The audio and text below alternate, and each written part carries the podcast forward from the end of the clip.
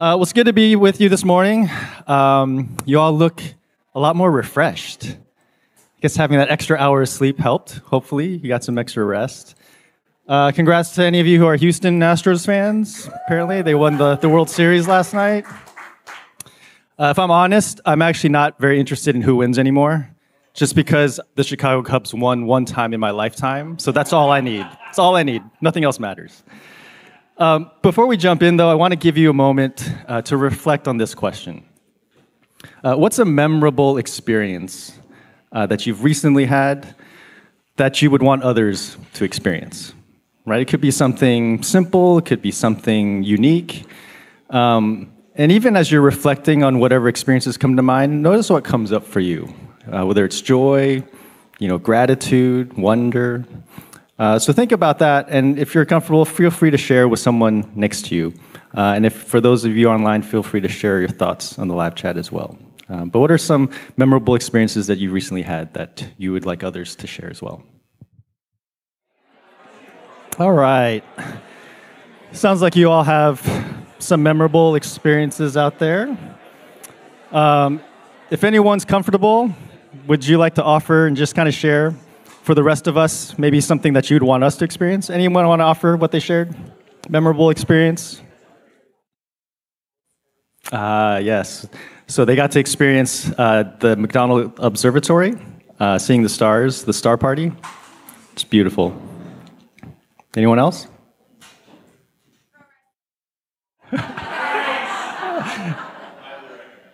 So the experience is you sending someone else to do the crowd surfing. Is that your experience? Got it. Dolores. Yeah, so Dolores rode her bike from Arizona to Austin years ago, right? Yeah, nice experience. Everyone should do it. Anyone else? Well, for me, uh, unsurprisingly, uh, my most recent you know, memorable experiences all, all are tied with my sabbatical this past summer. Um, and so one of the places we visited was New Zealand, which is a magically beautiful place. And probably one of the most exciting things, you know, that I, you know, we were planning to do was a stargazing uh, at Lake Tekapo, which is one of the dark sky sanctuaries in the world, and uh, doing it from a hot pool. So that's, you know, that's not my picture. That's the website. That's how they sold me. That's how they sold me. Who wouldn't want to do that, right? Um, but by the time we arrived in New Zealand, uh, we figured the weather wasn't going to cooperate. Uh, there was going to be some pretty heavy, intense rainstorms uh, the evening that, of our reservation. Uh, fortunately, I'd purchased fully refundable tickets, um, and so when things weren't looking very promising, about five minutes before the event, uh, I asked the, the guide, the tour guide, to go ahead and just refund our ticket, and we were going to head out. And as I was waiting for them to process my refund, um, the tour guide made an announcement to the rest of the room and told them that due to gale force winds that were outside, they were not going to do any stargazing outdoors, but instead, they were going to offer their world class one of a kind indoor VR experience, which, you know, you could hear the collective groans of disappointment and anger starting to build, and so we got out of there as quickly as we could before the riot started. Uh, but fortunately, when we were actually driving to Lake Tekapo earlier that evening, we were going through some mountain passes, and I noticed that there were some spots where the sky was clear uh, where we were driving, and so I stopped the car, we turned off the lights, and we all just exited out of the vehicle into pitch black, just darkness. And when we looked up, it was probably the most amazing view of stars I've ever seen. This picture I tried to take kind of captures it, but not really. Um, but seeing the vastness and beauties of stars, kind of like you were sharing, is just amazing that everyone should experience. Um, and so the McDonald Observatory is a great opportunity. You don't have to go to New Zealand. You can just go here in Texas. Um, but one of our lectionary text for this morning comes from the Psalms, and it reflects on the memorable experiences of the poet David, right, when it comes to his interactions and experience of the divine. And so in Psalm 145, this is what he writes He says, Great is the Lord and greatly to be praised. Your greatness is unsearchable. One generation shall extol your works to another, and shall declare your mighty acts. They will recount the glorious splendor of your majesty, and on your wondrous works I will meditate. And so this serves as a preview for the rest of the psalm, where David invites us to recount the magnificence, the works of God, to reflect and contemplate on how all of God's goodness is expressed and experienced. And it's also an invitation to consider how we, in turn, live out God's goodness. Because what we receive is meant to be shared, what's modeled for us is meant to be embodied. And so, the question I want to explore this morning is that as David shares the different experiences of God's goodness in his psalm, what are the ways we're invited to experience and embody that same goodness? How are we invited to share that goodness with others? And so, as we unpack what David shares in his psalm, I'll also make some connection to how Jesus embodied those experiences of God's goodness and how he modeled, modeled it for us to follow. And so we start in verse 17. The Lord, you are just in all your ways and kind in all your doings. Uh, so, just for some context, you know, this entire psalm is written as an acrostic poem. So each verse starts with a letter of the Hebrew alphabet and then just goes in order. And not only was it a memory tool to make it easier to memorize, but in the metaphorical sense, it was David's attempt to capture and, and recount God's good, goodness more fully, right? Using all the letters at his disposal. And if we take a look back at the very first verse, David starts off by reflecting on God primarily through the lens and image of a king. And while that can be problematic, right, to view God through a patriarchal and authoritarian lens, he does paint God here as a just and kind king. And if we look back at verse 8, David describes God as slow to anger, full of mercy, grace, and love. And so there's this underlining kindness and nonviolence that drives the justice God offers. If we look at the Hebrew word for justice, which is mishpat, it goes much deeper than simply punishment or, or righting a wrong. It also means giving people what they're due which includes their right to wholeness and healing. It conveys a more holistic and complete understanding of what it means to bring about rightness. And so, if we consider justice as giving people what they're due, it includes both punishment and protection or care. And for David, God is one who makes space for both things in order to bring about authentic restoration. And so, for us, recounting God's goodness invites us to respond with restorative justice. We're reminded that, yes, there are consequences for hurtful and violent actions, and justice also includes restoration and healing. You know, if we ref- reflect on the teachings of Jesus, he offered a similar framework for justice. You know, in his Sermon on the Mount, Jesus said that the default posture is an eye for an eye, a tooth for a tooth. And that's the literal definition of retributive justice. Our human tendency with justice is in terms of repaying evil for evil. And yet, Jesus offers the alternative of turning the other cheek when someone strikes you, to offer your coat when someone demands your shirt, to walk a second mile when you're forced to walk one. And even though he's instilling a response of nonviolence, it's not a response of passivity. Because the kind of response that he's offering, it holds injustice up in a way that it needs to be confronted for what it is. It draws attention to the truth and reality of the injustice, and at the same time, makes space for restoration. It's Jesus' way of modeling restorative justice that's grounded in kindness and nonviolence. Latasha Morrison, uh, who founded Be the Bridge, uh, an organization that focuses on racial healing and reconciliation, uh, she had this reflection. She said, Move, act, and get involved in the good work of kingdom justice by resisting the status quo and seeking restorative justice together. Bridges are not built, bridges are built not with passivity or avoidance, but with deep, hard work of seeking to understand. Jesus came to restore individual people and break down systems of oppression, to provide a way for his kingdom to appear on earth as it is in heaven.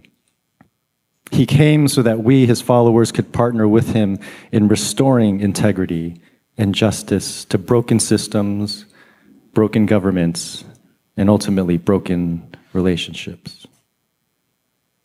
And so, what is our response when it comes to the broken systems and relationships that we encounter in our lives? How, how do we practice a form of nonviolent truth telling that moves us towards restoring the protection and care that God offers to all? And so, for us, maybe a practice we can try this week is to look for opportunities to respond with kindness. And as we choose to be intentional about confronting harm and violence that is done to us or others, that we would hold up and draw attention to the injustice through nonviolence. And so, who are the people in our lives that we need to respond with restorative justice? The Lord you are just in all your ways and kind in all your doings. And then we continue in verse 18 You are near to all who call on you, to all who call on your truth. And so David continues to reflect on his experience of God's goodness in the form of nearness and presence. He's recounting how God draws near to those who are in need of God's comfort. When he was going through disruptive and challenging seasons, David experiences God's comfort and presence in his time of need. And so for us, recounting God's goodness invites us to practice proximity with those who are vulnerable. We're reminded that even in the midst of pain and suffering, Jesus has gone through his own experience of pain and suffering. And that proximity allows him to be in solidarity with us. And when we reflect on the life of Jesus, right, it's obvious that he practices proximity with those who are the most vulnerable the women and children who have no voice or power in a patriarchal society, those who are ill and disabled and excluded because of their physical bodies and health are seen as liabilities. The poor and the homeless who lack the resources to be protected. These were the people Jesus spent all his time with living among them, walking with them, standing in solidarity with them. And so that's Jesus' way of modeling what proximity to the most vulnerable looks like. You know, recently, Christopher and I, we attended a conference uh, that was created to connect churches and communities uh, that were existing in post-evangelical spaces. And in one of the breakouts, uh, I met a woman named Michelle Warren, who, was, who has decades of experience in advocacy work uh, in community development. And she wrote a book called The Power of Proximity. And this is how she reflects on the proximity that Jesus modeled. She said, Jesus brought good news to the poor, fully extending his love in death, providing us a way to be reconciled to God. His chosen proximate place was to be born into the world a pauper and die a criminal's death.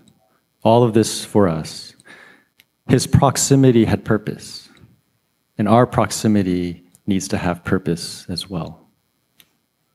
You know, in her book, she reflects on her own journey and experience of moving into neighborhoods with the poor and vulnerable, whether it was in Dallas or in Denver, where she lives now. And it reminded me about our own experience, both just personally and as a community, uh, as we attempted to practice proximity here in East Austin. You know, early on when we first planted Vox, part of our vision was to be embedded in the neighborhood that we were hoping to serve. You know, we were all inspired after reading about Shane Claiborne and you know his intentional community in Philly.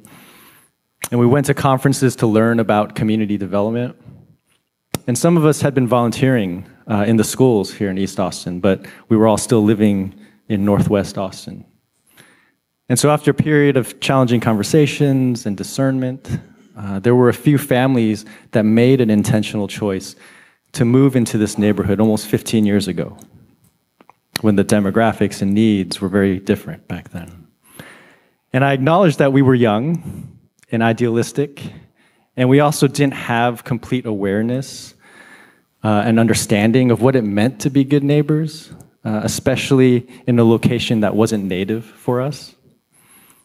And yet we understood that proximity was important in our learning for us to understand what solidarity actually meant. And so over time, right, we had the privilege of being in proximity with people like Becky, with Kizzy, with Terry. And they taught me what it meant to be present in the midst of poverty, in the midst of systemic challenges. And as we've been able to root ourselves here in this physical location over the years, I acknowledge that this is a changing neighborhood. And the overall growth of the, our city is leading to complex changes and realities of how the vulnerable continue to be left behind, having to fend for themselves. And so, for us, maybe a practice we can try this week is just to reflect on who we need to practice proximity with. Who are the people we need to be near, to hear their stories, to learn from their experiences, to be present with? And how might we be purposeful with our proximity, especially when it comes to those who are the most vulnerable? You are near to all who call on you, to all who call on you in truth. And then we close in verse 19. You fulfill the desire of all who fear you, and also hear their cry and save them. And so, once again, David reflects on his experience of God's goodness in moments of distress and oppression. You know, he's recounting how God saved him, whether it was the time the king, King Saul, was hunting him down, or whether his enemies were, were plotting his death. He experiences God's goodness when he was living in fear, literally hiding in a cave, trying to protect his life. And he survived and experienced freedom from that danger and oppression. And so, for us, recounting God's goodness invites us to participate in the liberation of the oppressed and marginalized. We're reminded that God's heart is always for the freedom and rescue of those who have had their power and livelihood and resources taken away from them. And when we reflect on the life of Jesus, you know, as we mentioned earlier, he centered himself within oppressive systems. He placed himself in the midst of and chose to be with those who were being oppressed.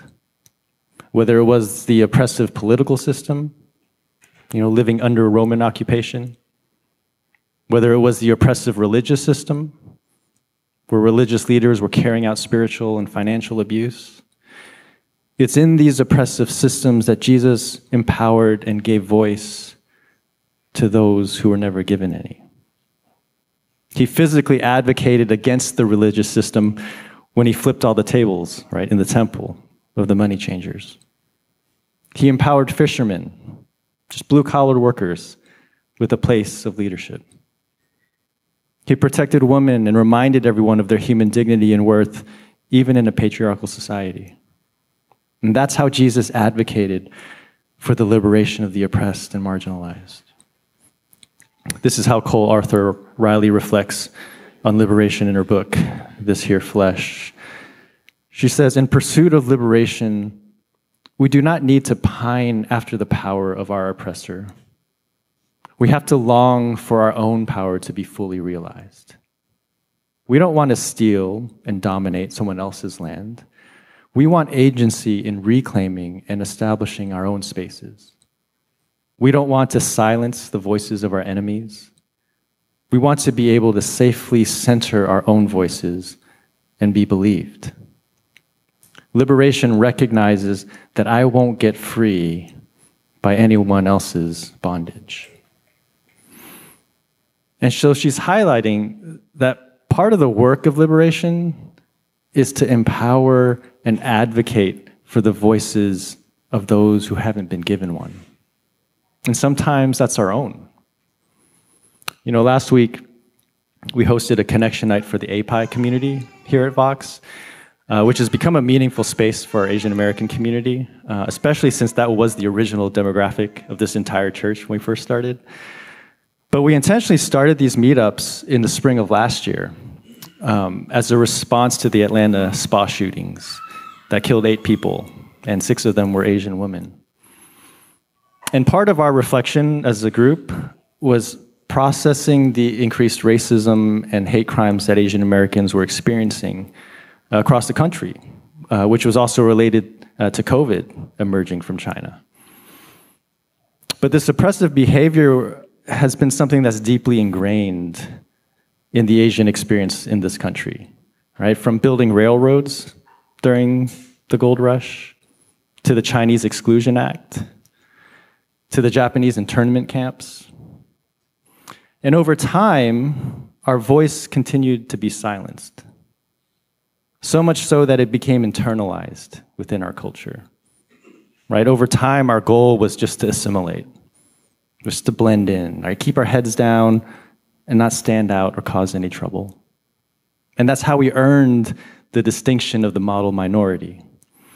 Because we chose not to use our voice to name the oppressiveness of white body supremacy. But as I did more research, and as I began to hear stories of protest movements led by Asian American communities in our history, right, I realized that there have been people who have been advocating for our voice to be heard.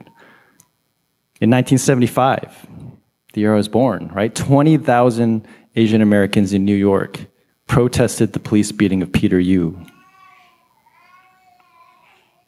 In 1983, there were protests because of the hate crime and murder of Vincent Chin in Detroit. In the 1980s, 20,000 Ch- Chinatown garment workers in New York, most of them Chinese American women, protested and went on strike until they got far, fair contracts for their work. And so it was really meaningful for me personally last year to participate in the Stop Asian Hate rally that was hosted on the Huston-Tillotson campus. It was a way to safely center our voices as we move to liberate our oppressive experiences of being Asian American in this country. And so, for us, knowing that God's goodness is expressed in the liberation of those who are oppressed, what's our role? What's our participation in advocating for those who are marginalized? What does our advocacy look like?